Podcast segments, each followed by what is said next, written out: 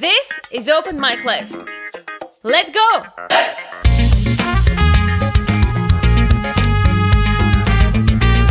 Welcome to this week's episode. We have a very special guest coming.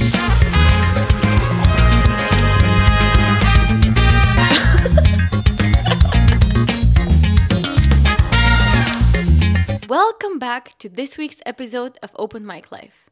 Today, you'll be hearing the second part of the interview with Martin Jonsson on journalism and media, where we'll be diving into navigating through media today, what is our due diligence as media consumers, and what we can expect in media and journalism in terms of technology, and how will AI change the industry.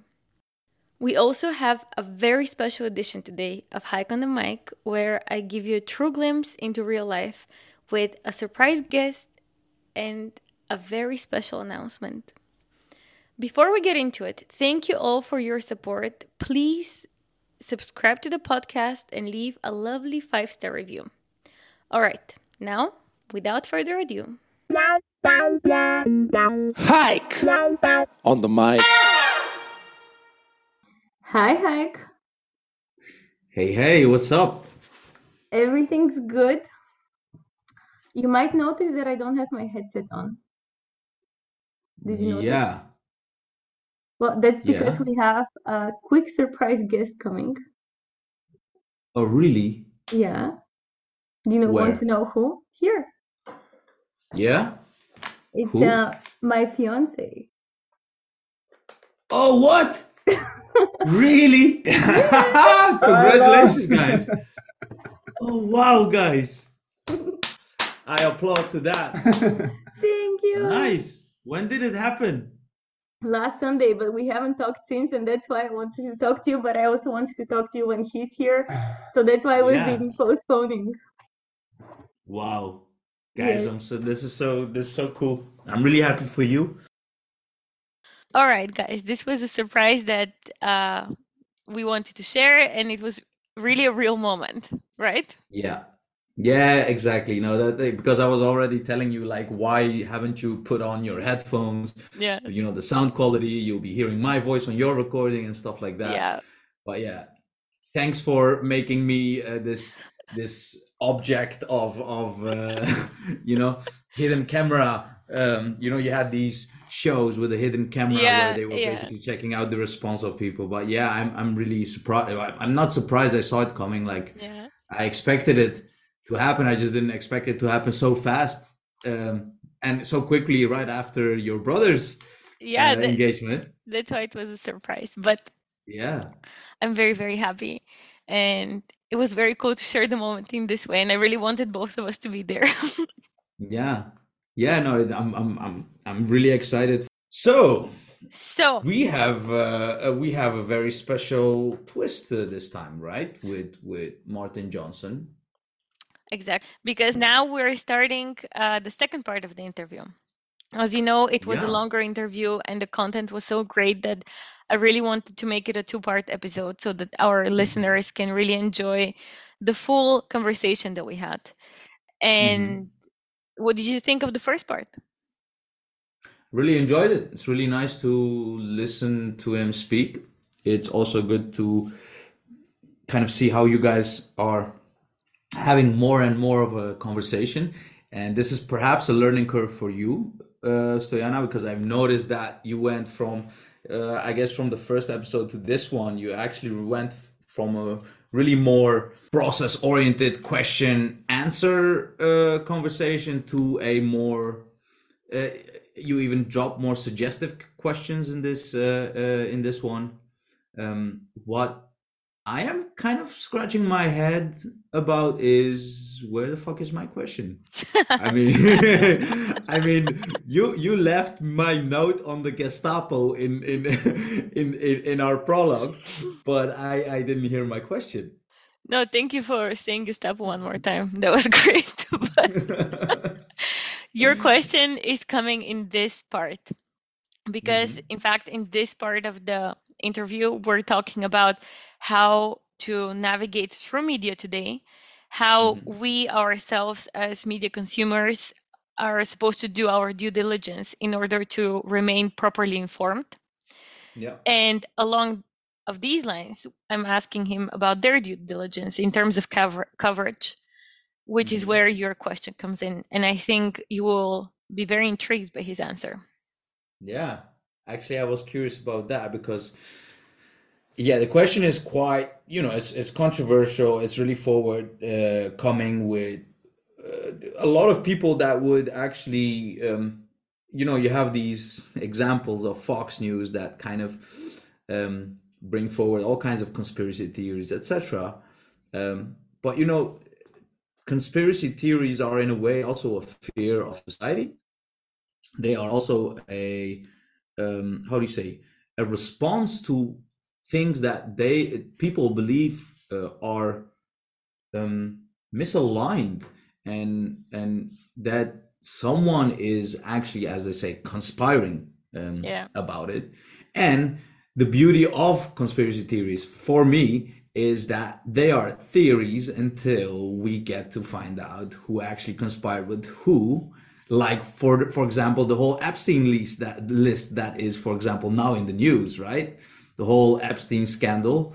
Um i mean yeah these things are still you know when they get to de- be debunked or they get to be confirmed Yeah. um, are just the beauty of of life and um, of you know movies that they release or documentaries that they release after that and a lot of content and money and everything that is produced after that so yeah, Yeah. that's why i ask it. And i mentioned gestapo because i'm watching this this i watched this movie.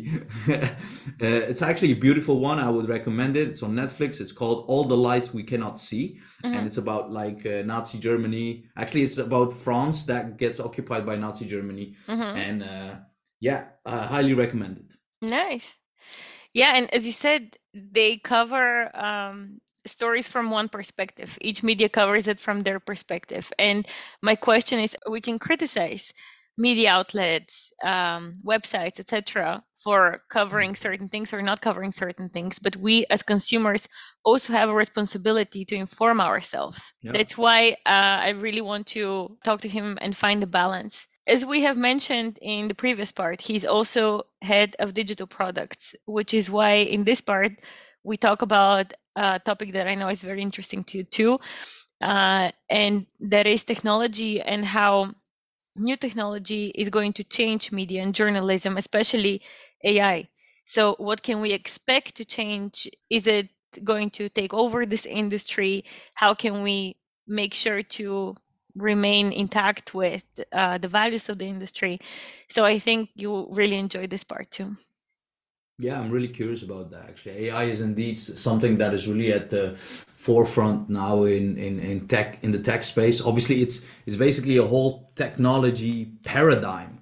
I wouldn't even say it's a technology, it's a technology paradigm, as is, for example, the internet or is the radio, right? It's it's a whole new shift of uh, what it can do, and it's applicable to a lot of technologies. Um, so yeah, I'm really curious to to hear about uh, uh, his view on AI specifically and what it would do on, you know, content uh, creation, content moderation, um, and perhaps it aligns also to some extent with with my question to what extent AI might even influence. But hey, I I haven't heard the second part, um, so I'm all ears. Yeah. Well, great. Then let's go.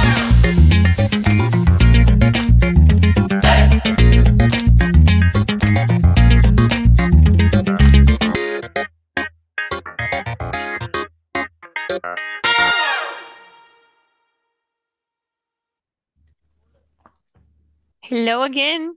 Hello. How is it going? All good? Yes, yeah, all good.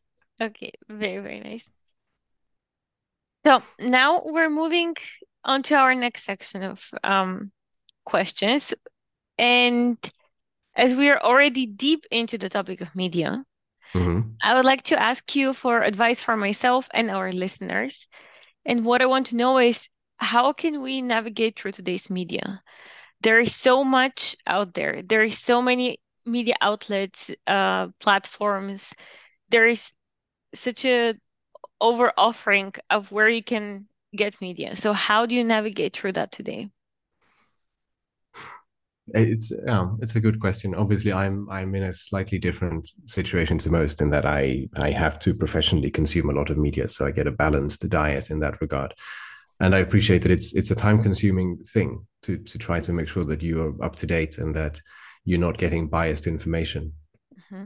I would say well, usually, actually, I, I I go out and talk to secondary schools quite frequently here in, in Luxembourg, and it's a common question that I get from them. And the only advice I can really give is to to have a varied diet. You know, so try to read um, important stories in particular on more than one platform. So even if someone like the BBC, for example, is uh, or RTL for that matter, we're we're a neutral neutral news platform. There may be elements of the truth that you don't get uh, through that reporting or, or, interesting analyses that you wouldn't get from from those sort of sources. So then you know read read something on the left the guardian or whatever and and then equally every once in a while dip your toes into something on the opposite end of the spectrum like um, even if it's you know fox news which was ridiculed for many years. Not everything they do is by any means bad. They do a lot of solid reporting as well and they do have interesting opinions and takes and even if you don't agree with 100% of it, you may agree with 5%, or you may learn something. And equally, if you are someone on, on, on more that side of the spectrum who's already consuming uh, news more to the right, then then head on over to the left and, and take a five minute dip in there. Um, I personally am, am, more in the middle, so I try to read just everything in, in equal measures. It takes a lot of time, but if you actually want to to understand the world as well as you can, that's the only thing you can do. It's true, and it's also something that you have to do do for yourself in order to be properly informed because if yeah. you're only listening to something that only confirms your views i mean sure that's a nice pat on the back of your opinions but it's not really yeah. uh, a complete view no it doesn't help and i think that brings us back to what i mentioned earlier in, in that people are very unwilling to to have their their viewpoints disconfirmed or, or argued with, and, and or even challenged. That's unfortunate. Yeah, exactly. Yeah. I'm not sure if I mentioned to you earlier, but I have a co-host on this podcast who has a segment before that, yeah. and with him, what is very important to him, and what we have discussed even long before the podcast, is how certain topics get more media coverage than others. So, for instance, you know, if it's a conflict that's going on in one side of uh, the world simultaneously as another, why does one get so much more media coverage than another? And how do you understand as a media consumer if this is being properly covered? If it's being too covered, is it hiding something else? So, do you have any advice on how to understand these trends and why it's happening? I, it's that that is a very difficult question um, to answer satisfactorily. I think the the human nature, human nature is is what underpins a lot of it. So it's very easy for people to say, you know, you you don't write enough about this and that conflict in in far flung Africa or wherever it may be. Uh, there's atrocities happening over there. Why why aren't you covering it? And it's well, okay, yeah, we're we're not covering that in as much depth, but frankly, no one would read it. So often we have articles about uh, smaller conflicts or ones further removed from us.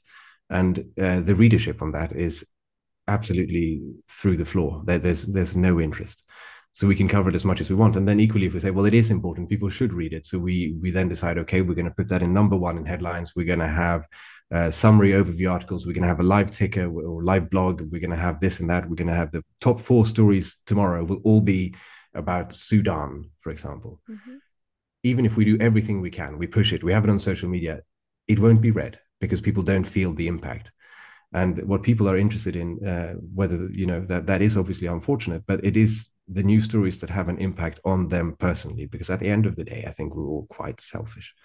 Um, so what we want to read about is, you know, Ukraine. That's obviously an absolutely atrocious story overall, and there was a great deal of interest in that. It's waning now, um, but people could feel the impact of it. They could see it. They could they could experience it even in their day to day lives.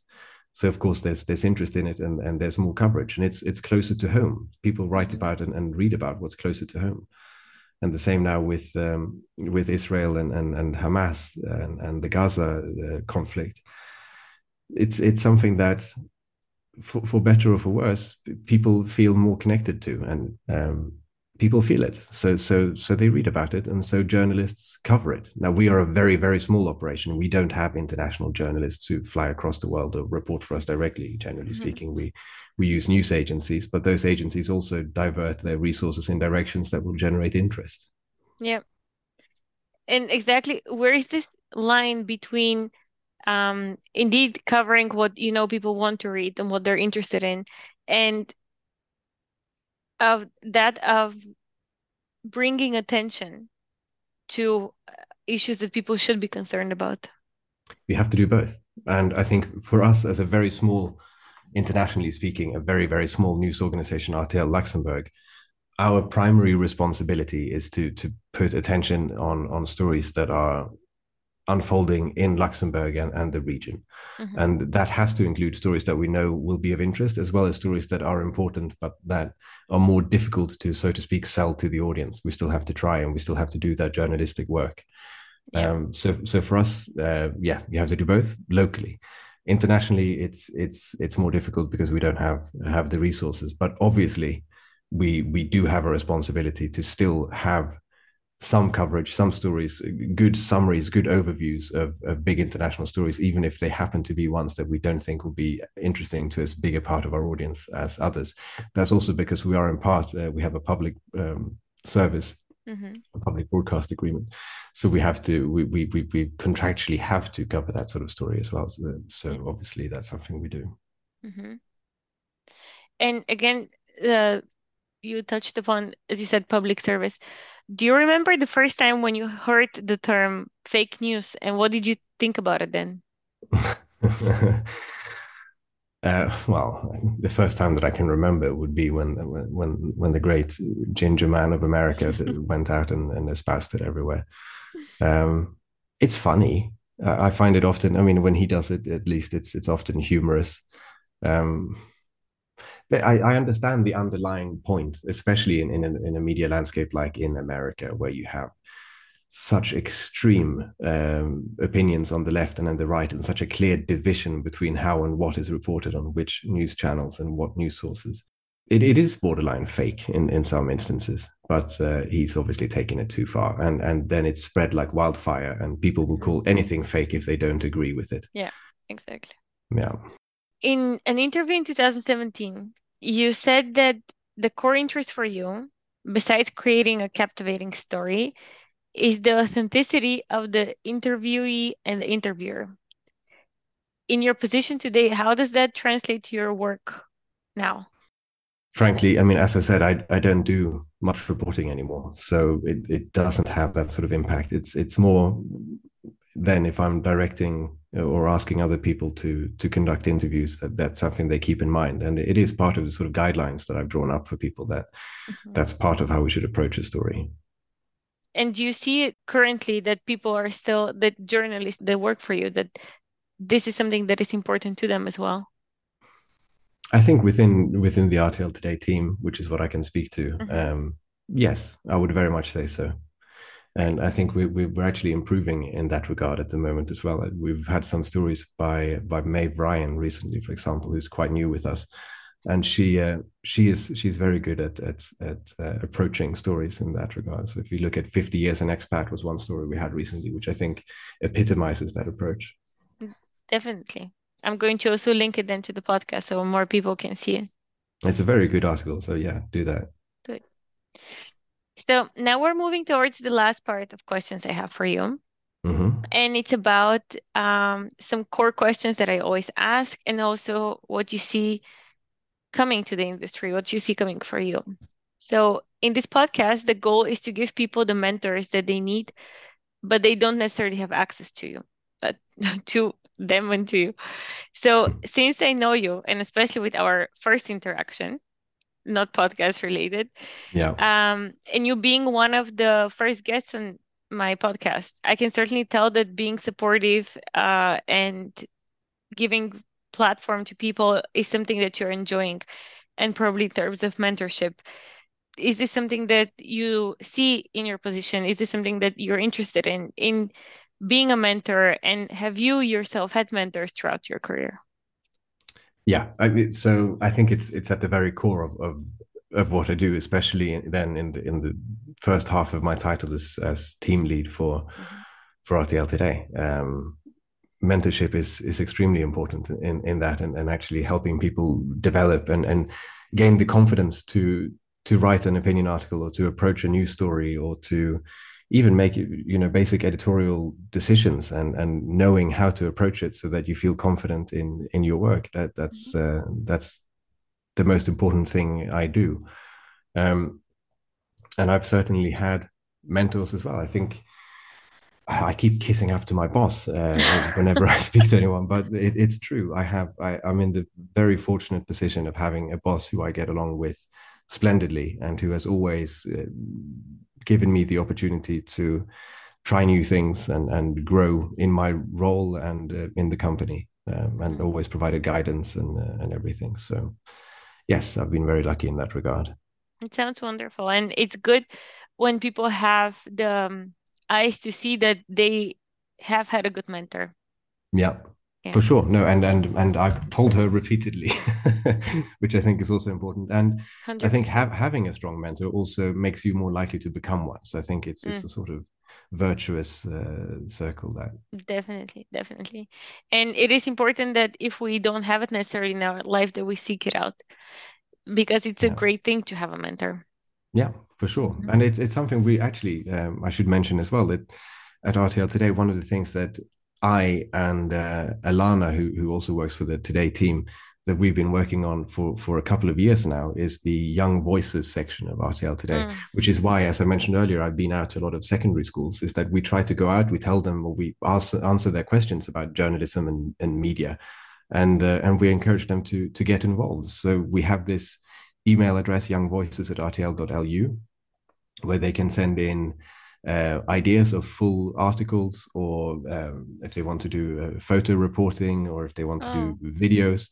and we will we will take the time to actually look through their idea or their their their piece and give them feedback and help them develop it and explain why certain areas might need improvement or highlight ones that are really good um, and then publish it. So we're trying to we're going to increase our efforts with that now in the in the coming year as well to really go out to all of the uh, the schools, whether they are uh, the international schools or, or, Luxembourgish ones, where obviously they have English classes, and, mm-hmm. and just try to get as many people as possible to share their views, young people, and, and help them develop in their in how they do it and their ability to present an argument or a thought or, or a concern. That's so nice. That's great. And it really appears to me that you have a very forward looking way of working.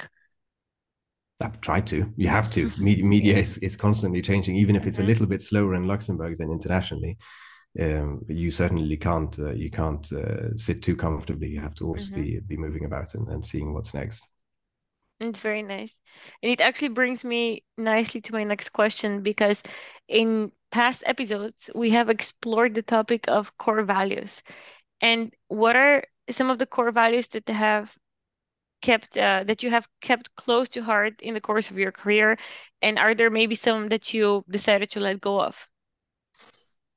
Wow. Um, core values it's a brutal, good term. Brutal, brutal honesty, I think. uh, that is that is probably brutal honesty and, and, and always relying on, on fact over over fiction and understanding where my opinion ends and, and where actual facts begin. Mm. I think that's uh, that is something that I believe strongly in, which is why you know even from from day one when I write an opinion article, um, I will never even if in those you, you can assert something without necessarily uh, ensuring that it's 100% based in fact because it's an opinion article. Uh, I will always make sure that I say nothing that is uh, objectively untrue if it relates to to the world outside of me. And I think that's uh, that's probably a core value, and I, and I've I've tried always to stick to that. Wow, I love it. It sounds really amazing. My last question for you, before maybe if you have a question for me, would be: What opportunities do you see coming up, especially in terms of innovation and the rapid AI revolution? Oh, yeah. yeah. So I I also lead the AI work group at RTL. Um, See, I so it's didn't even know that. yeah, That's not what I'm asking. uh, so it's something that I'm I'm fairly immersed in, and I'm personally very interested in it as well. I think it's a fascinating uh, technological realm that's that's now growing so rapidly. There's a there's a lot happening. Um, I think the, the one thing that we will see as uh, as this technology now continues to develop is that humans will be more important than ever in media because it's doubtless that we will see a massive proliferation in in the written word in the spoken word in video. It can do all of it you know and increasingly more convincingly as well. Um, so the amount of content out there across every single platform will and already is uh, just explode completely. There'll be there'll be too much of it. And then obviously we have wonderful ai algorithms to help serve us only that which is going to interest us and keep us staring at our little screens but I, I i fundamentally believe that there's never been a more important time for human human voices human journalists human reporting uh, than than now and i think that that is where the future lies which is not to say that ai technologies won't also be very important i think they they can certainly help in terms of supporting uh, human output. But in, in news and in media in particular, uh, they're not going to replace it. Well, what a great answer. I love it. And what a refreshing perspective because more often than not, when I talk about it uh, or when I get talked at about it, it's about, oh, we're being replaced. Uh, all of our jobs are becoming obsolete. You know, we're like that. It's not a good thing. You know that it's going to that people are losing their place. Well, Yeah. you say something completely different, which is very nice. No, I think it's it's it's uh, it's a liberator in a way. So we have a lot of tasks, whether that's uh, in in our online media or television and radio reporting.